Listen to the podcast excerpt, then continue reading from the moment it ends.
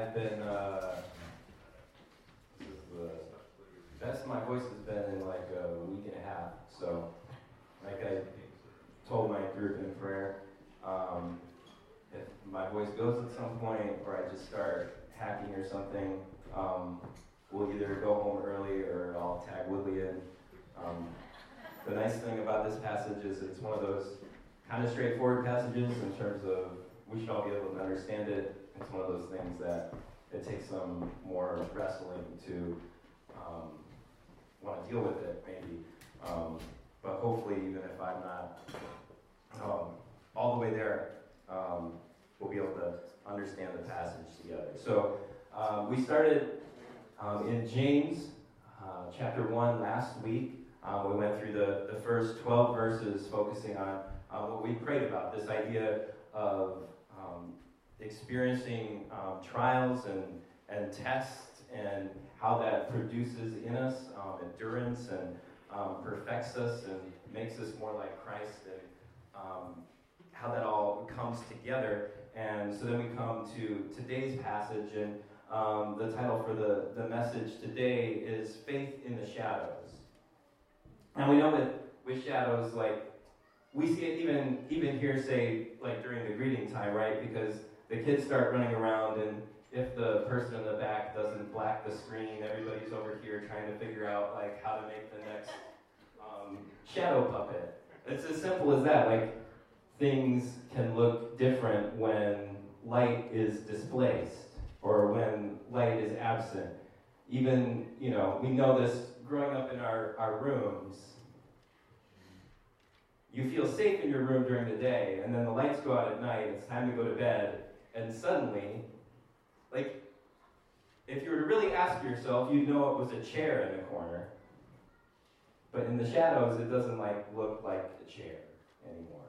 It looks like something else. In in the shadows, in, in the darkness, you may be walking down a street that you would be perfectly fine walking down during the day, but then the lights are out, it's not a well lit street, and all of a sudden your mind goes all the places you've seen in the last horror movie you watched or the last uh, CSI or SVU you watched, and oh no, there's probably some guy that's like packing boxes that's gonna stop packing those boxes and come out and get me, whatever those things are. Whenever um, we can't fully see the whole picture, our minds start to fill in things, and a lot of times they started to fill in the wrong things and, and the bad things, right?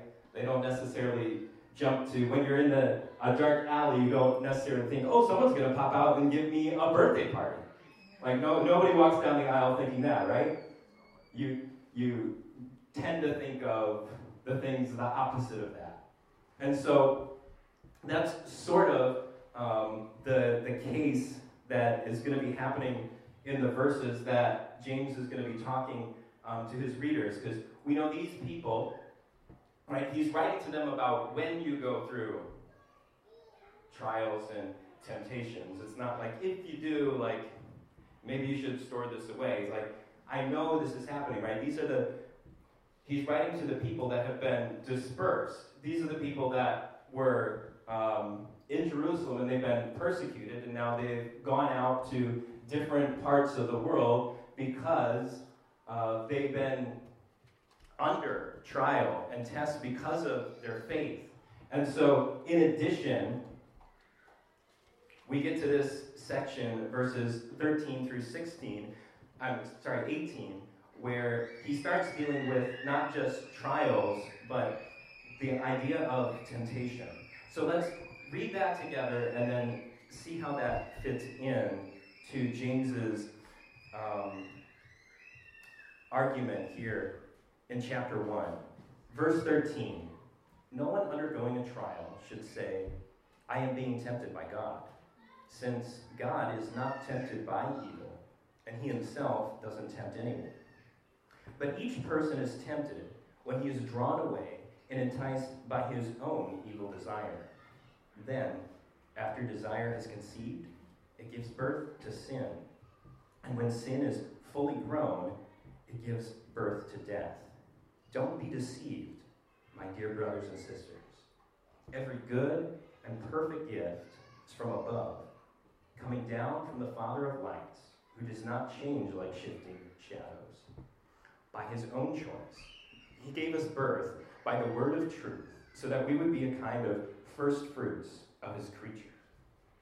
So, we're going to be talking about this idea of temptation, and I don't want us to to go into it thinking like, okay, we talked about trials last week and now it's temptations, and these things never happen at the same time, and these are totally different things that James is talking about in this chapter. They're tied together because it's it's not like life isn't like a game show, right? Like it's not like welcome to trials, tests, and temptations. And like this is round one. You've got a trial like you make it through, and then you're like, okay, you made it through the trial, but now you've got a temptation, and you have to like get past it. No, like sometimes your tests or your trials they go on for a long time, and in the middle of that, other trials and tests are also happening. And in the middle of that, you have a temptation. And sometimes it's an individual temptation. And sometimes we all have those temptations, we know, in different parts of life where maybe you don't experience it for like a month or two. And then all of a sudden you wake up one morning and you're like, oh, it's going to be that kind of day. This is going to be in my mind today. I'm going to have to fight this today. And maybe that goes on for a little while.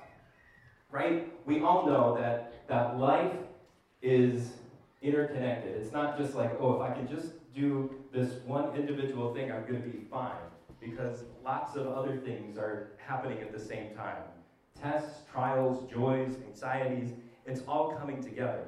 And so, part of the temptation that is here is that James is saying, okay, I've talked to these people and I've told them that in the midst of these testings, you're going to be, you should rejoice because you're going to be uh, growing in your faith, you're going to be more mature, um, you're ultimately going to be more like Jesus, and that's a good thing.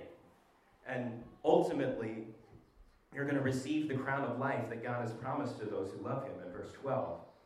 So, in, in the midst of that, it's going to be easy for, for someone to say, okay, I'm in the midst of all of this, right? If, if you only had to deal with temptation all by itself and everything else from life was like taken out of the picture, it would be a lot easier to deal with your temptations, right? If you weren't like, man, I'm already like worn out from this week. I'm already tired from this long day at work.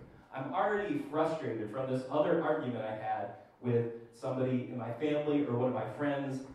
And now I've got to like get together and like focus on not doing this thing that I'm tempted to do right now.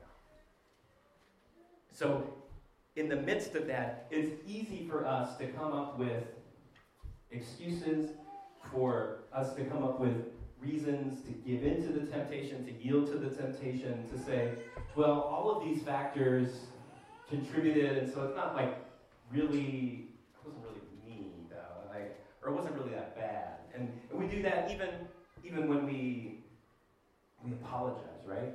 Or maybe this is just me, right? You go to apologize to someone, you, you, you said something stupid, you did something stupid, and in your apology, you, you say, like, you know, I'm, I'm really sorry for this. You know, it was, a, it was a really long day, and was, everything was going bad, and blah, blah, blah, blah, blah. And so I said something, but you're trying, you're trying to, like, take the blame off of yourself, even in the midst of, like, apologizing. You ever done that? Somebody's been apologizing too like that before, it sounds like, right? Um, right? Instead of just saying, hey, I messed up, I said this thing, I shouldn't have done it. No matter what was going on, like, I'm in the wrong here. We say, okay, yeah, but you see, I'm not really like that. That's not really me. Like, all this other stuff contributed, and then it just, like, happened. And, and so, one of the things that James thinks his readers might come to in the midst of all of this is in verse 13, where they might get to the point of saying, you know what? Well, this temptation is really from God. Like maybe, maybe God is, is tempting me for some kind of purpose. So I guess maybe I, I need to, to give in for that reason. Maybe, maybe everything is just like stressful and hurting and wrong. And so I'm not really sure that maybe God would tempt me. I don't know. I'm really confused right now. And so James comes out as explicitly as he can and says if anybody is saying that, you don't say it. God is not tempted by evil, and he doesn't tempt anyone. That's black and white. And so, both at the, the front of these verses and the back of these verses, James is going to give us some truths about God that in the shadows, in the midst of our trials and testing and all the stress of life, when we are tempted in whatever way it is to, to give in to temptation, to distrust God, to move away um, from the steps of faith that we know God is calling us to, he's saying, here's some truths about God that you need to hang on to that will enable you to persevere and endure in the midst of temptation. And so the first is this truth about the origin of temptation. It's not from God. God is not the one tempting you. God doesn't tempt anyone. Right? This is this isn't like a, a new thing. These these readers who might have this argument, who might have this idea, might say, "Oh, well, maybe I maybe I can say it was okay because because it was really God that was doing it." This isn't like a, a new way to get out of what you did or your sin, right? This is this is the first way to get out of what you did. Right? Because remember the, the Garden of Eden, right? Eve takes the fruit, she eats some, she gives it to Adam, and Adam takes a bite, and God comes, and they're hiding, and he's like, What's going on? They, they're trying not to tell him, and finally they're like, Okay, we did it. Adam's like, But really, I mean, it, it was the woman that you gave to me that was the reason that I fruit. Right? God, it's really your fault, God. Like you put me in that position. Like this isn't a this isn't a new thing that these oh this is the clever way to get out of things. This is like the oldest way that people have tried to get out of things. And James is saying that's been wrong from the minute it came out of Adam's mouth, and it's still wrong today because that's not the nature of who God is. You may experience temptations. I'm not saying you won't. That's not what he's arguing. But when you do, God is not the one tempting you. God is not tempted by evil. That's not something, because he's holy, that he needs any part of that. He wants any part of. And so he's not going to go around encouraging you to bring more evil and wrong into the world. So if, if God isn't the origin or the source of our temptation, something has to be. And so James lays it out right in the next verses. Each person is tempted when he is drawn away and enticed by his own evil desire. Then, after desire has conceived, it gives birth to sin, and when sin is fully grown, it gives birth to death. So ultimately, I'm drawn away by my, my own evil desire. Proverbs 19, verse 3 says, A person's own foolishness leads him astray, yet his heart rages against the Lord. It's this same kind of person who's like looking for someone else to blame, and okay, maybe I can blame it on God. And James is saying, in the midst of all these things, when you're in temptation and you go down that path, it's from your own self, it's from your own desire, it's, it's from your own heart.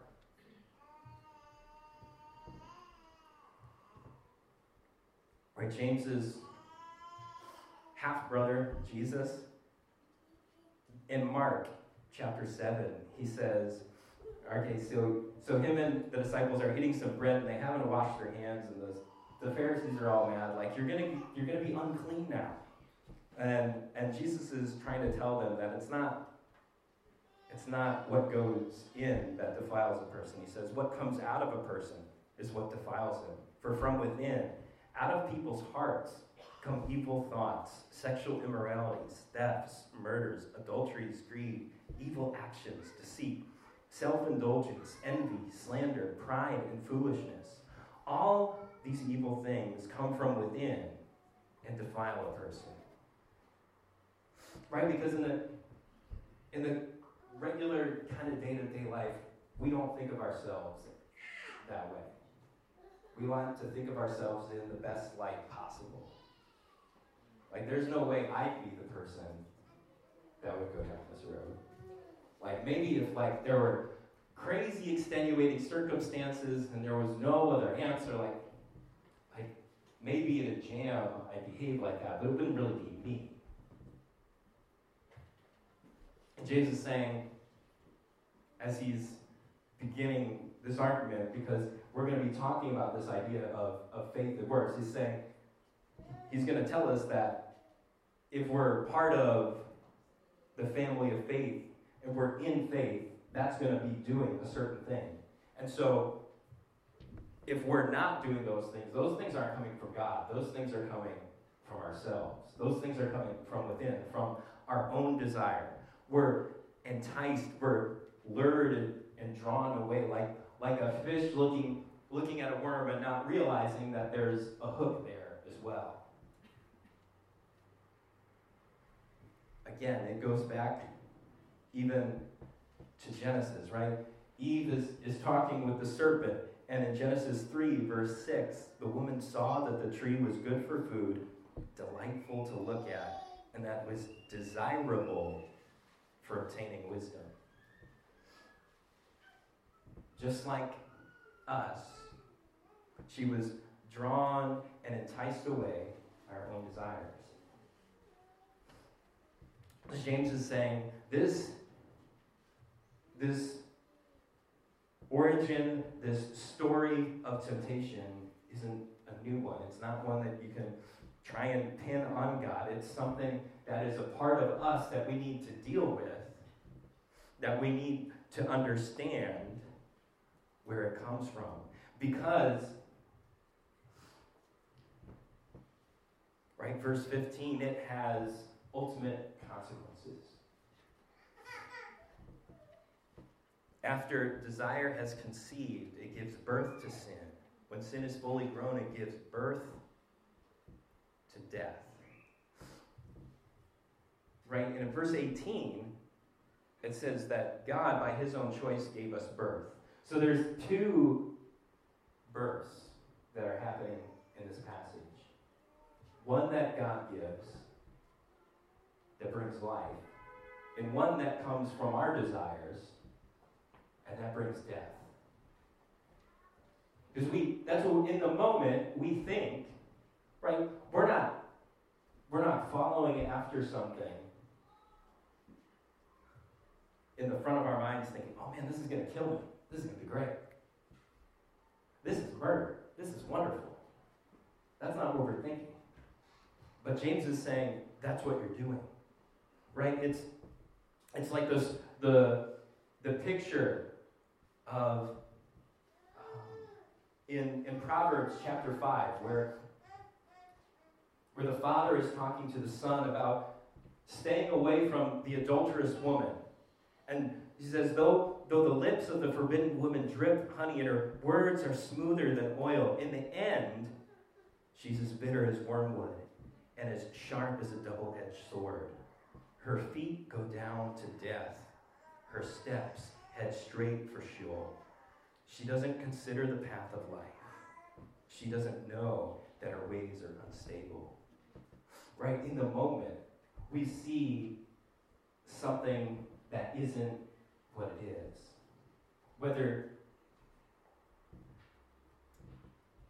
it's out of we've been convincing ourselves that we want something other than what God has for us, whether we are just overstressed and we're not thinking as clearly as we need to be, we see things for what they aren't.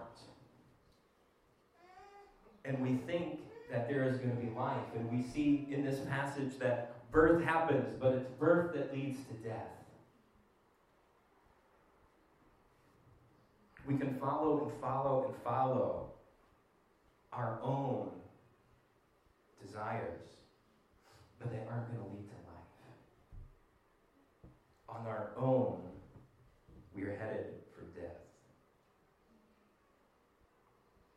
The penalty of sin is death. And so he says, Don't be deceived. My dear brothers and sisters, I care about you and I don't want you to get mixed up in the midst of your hurt, in the midst of your pain, in the midst of your doubt, in the midst of your confusion, in the midst of all these things that are going to make it hard for you to remember who God is. That's going to make it hard for you to remember who God is to you, what He's done for you. Don't be deceived. Because the human heart, what is it? It's deceitful above all else. On our own, we are always going to be chasing after a shiny lure that leads to death.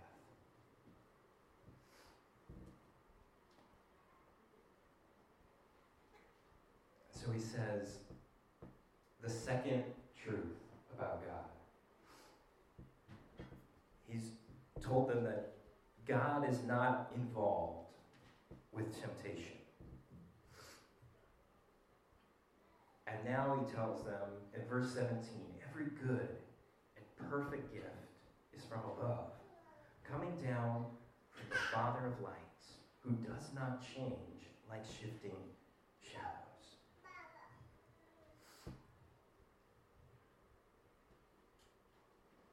By his own choice, he gave us birth by the word of truth, so that we be kind of first fruits of his creatures.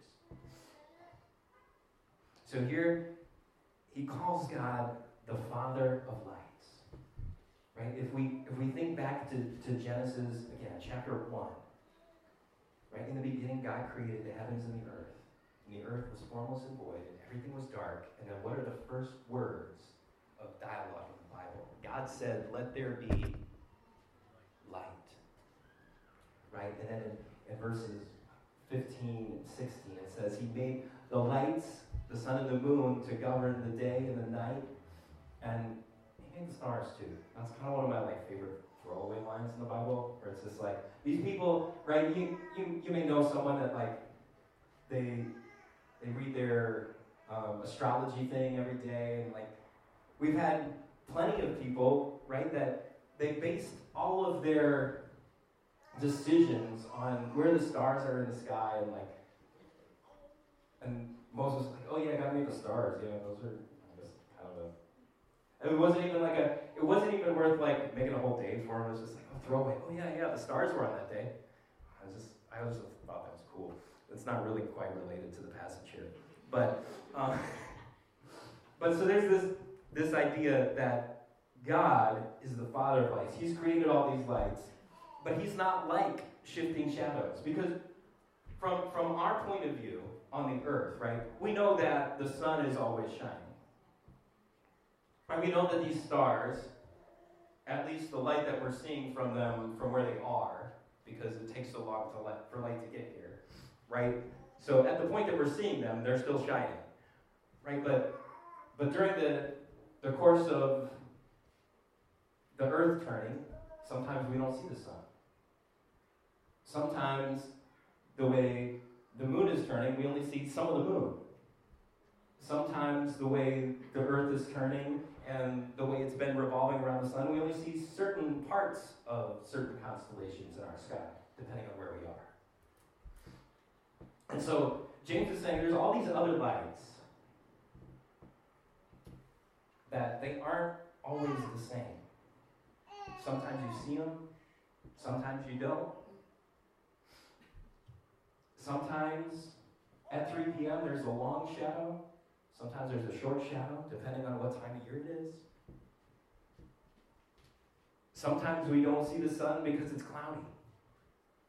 In the midst of all of this, God is not like those. He does not change.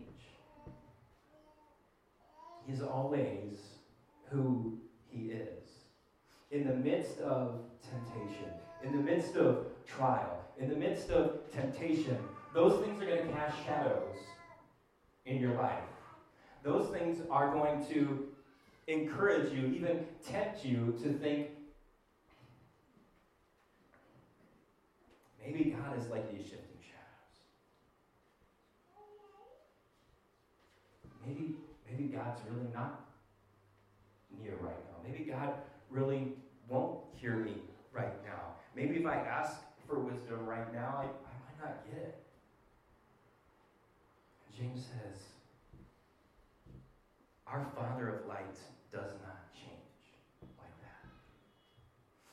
He is who He is. And this is one of those things like if you want to be, if you want to be able to sound cool to somebody, it's one of those characteristics of God called that He's immutable, He doesn't change. So you can use that sometime and feel like a theologian. It really doesn't matter. What matters is that you know that God doesn't change. What matters is that you know that who God was yesterday is who God is tomorrow, and who God is today. Because that's what we need for faith. Because we aren't like God, right? We see all these shadows. We change a lot. And so every day, we have to make that choice to be like, man, I'm gonna, I'm gonna fight through everything here to be able to see the light, to be able to remind myself that God has always been there, that God is still the same. Um, one of the um, EPs that I listened to a lot over the last year um, was The Arrow by Andy Mineo. And he talks a lot about um, doubt and anxiety and fear and um, a whole song about his father not showing up for his wedding and all these different things that um, tempted him toward depression, and anxiety, and all these different things, and how he's struggling through it. And on the last song of of the EP, the end of the track is him uh, on the phone uh, calling about the album, what he, what he had an idea for for the album artwork. And so he says, I was at LaGuardia ready to take off. He said it was like gloomy and dark, like thunder and lightning. I didn't even think we were going to take off. Anyway, we started to take off. The pilot was like, you know, brace yourself, there's going to be some turbulence. We started going through the clouds, and everything is shaking. And I thought I was going to die. But when we got through the clouds, it looked like California. It was like sunny and bright and beautiful. It's like I'd almost forgotten for a second that the sun even existed. And I had this moment where I was like, yo, the sun is still here. It was here the whole time. I just couldn't see it. He says, I don't know, it just spoke to me, so so he wanted to have something on the album where there was this arrow going through the clouds to remind him of this idea that even when everything is dark in his life, that doesn't affect who God is. The sun is still shining. And so James is saying, in the midst of everything, God is still who he is, and he gives good and perfect gifts. And so if God doesn't change and he gives good and perfect gifts, then obviously he's going to have nothing to do with temptation and evil. So we know that anything good is from the Father. Everything that is generous and good has its origin in God.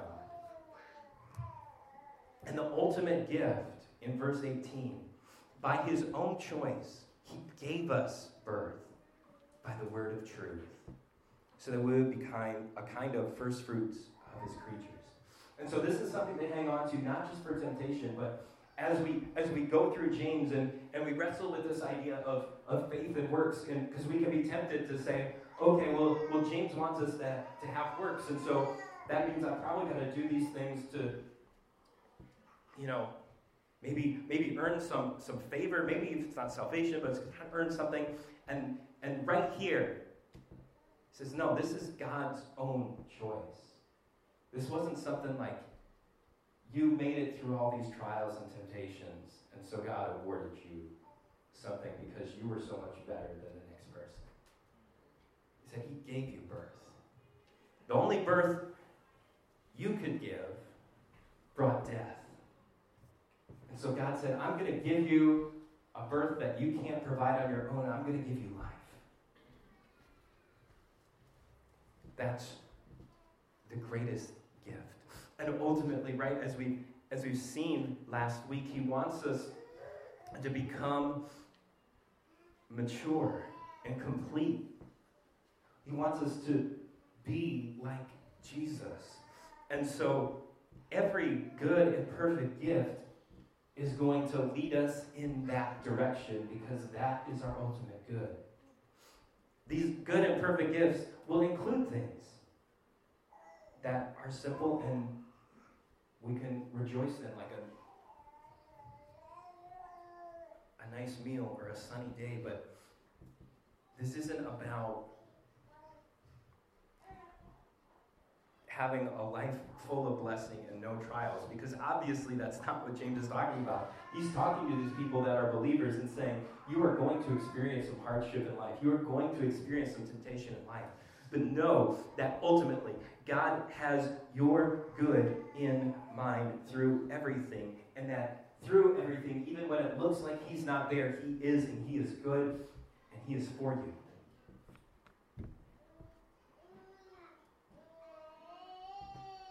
In the midst of everything, you can know that God is who He said He is. Because that's, that's where temptation ultimately comes down to, right? Even, even Jesus, right, in, in Hebrews it said, He was tempted in every way like us, but without sin. Right, so in, in, in Matthew chapter 3, Jesus is, is baptized by John the Baptist. He comes out of the water, and the dove comes down from heaven. The Spirit comes down as dove, and, and God said, This is my beloved Son, in whom I'm well pleased. And then and the next verse is, and Jesus goes to the wilderness, and is stuck there for 40 days, and he's tempted.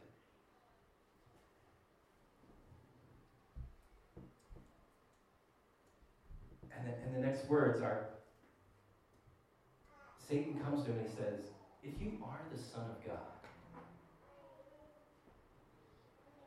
right? Because Jesus has been here for 40 days, he hasn't eaten, he's hungry, he's tired. If you've been in the wilderness for 40 days, like, I mean, I don't know, I've been, I've been like just kind of like under the weather for like a week, and like, that's not anything compared to like being in the desert, not being able to like bathe or eat, or you're stressed out. You're alone. And, and Satan comes to him and says, if you're the Son of God, and there's so much there. Number one, like, why don't you just, if you're that powerful, why don't you just take care of yourself? But if this is really who you are, if you're really the Son of God, the same thing does if you're really a child of God, why are you here in the desert? Why don't you have any food? This doesn't seem like uh, the kind of treatment that the Son of God should have. Maybe you should make your own food because uh, it doesn't seem like God's making any for you. And this isn't something that when, when we're going through it, that God doesn't relate to us on. Jesus has been through temptation in every way like us. We have a high priest who can sympathize with us. Who, when we are going through temptation, is on our side, who prays for us.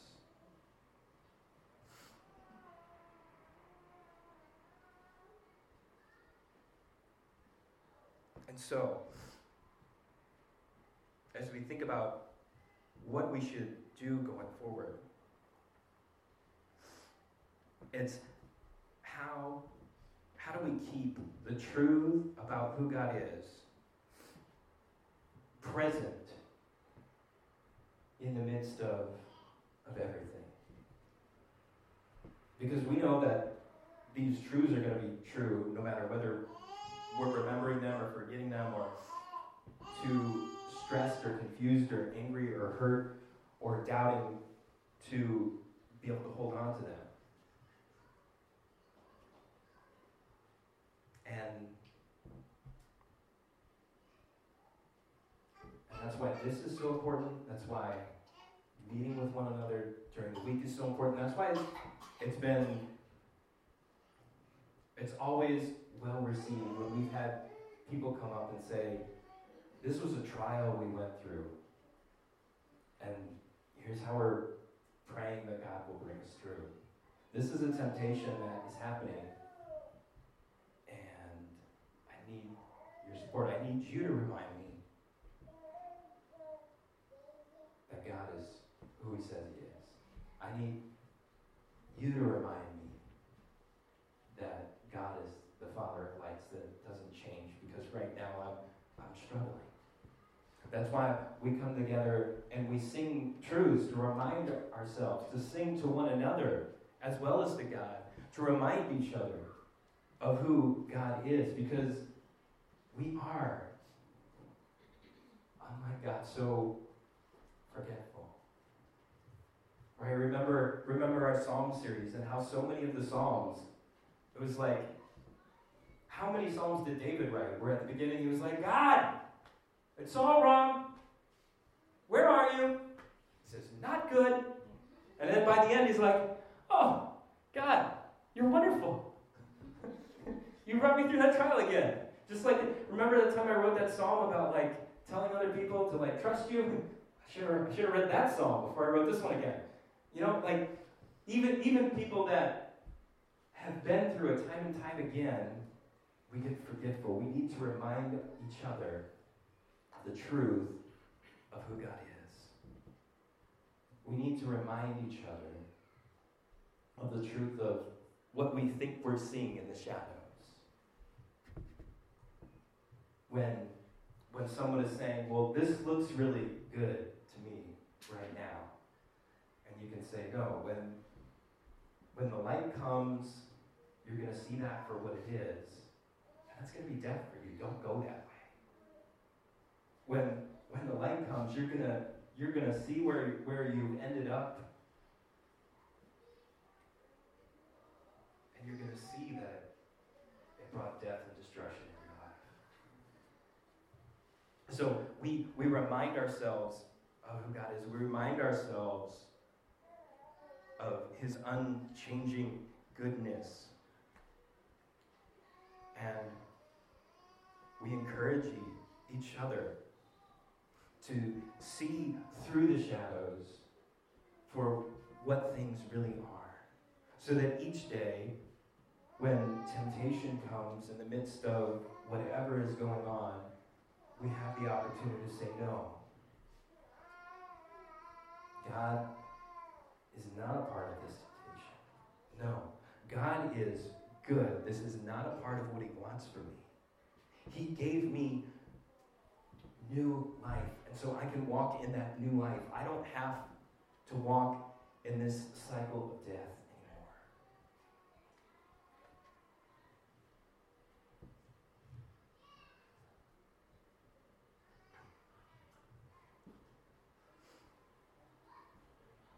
So that we can say to each other, like James says to his readers, don't be deceived.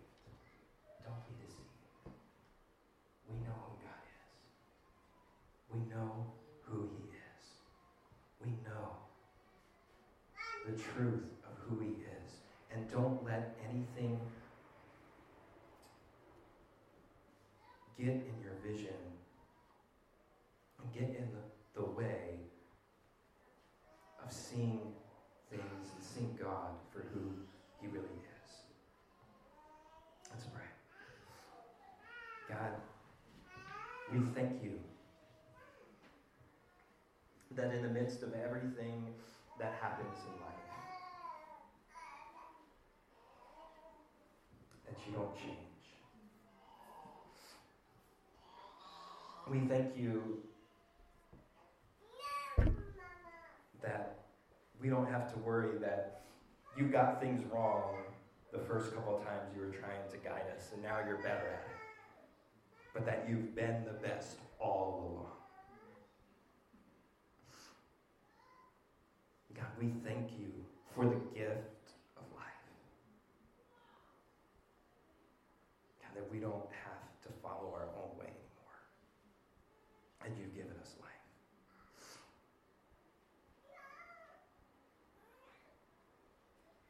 This room, we've even prayed with one another today, is full of so many stories at so many different points of trials and testing and temptation.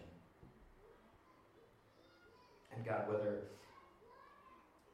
somebody feels they're in the, the start of the, that journey, the end, the middle, where wherever they are, even if it doesn't seem there's an end in sight, God, I pray that you would help us all to know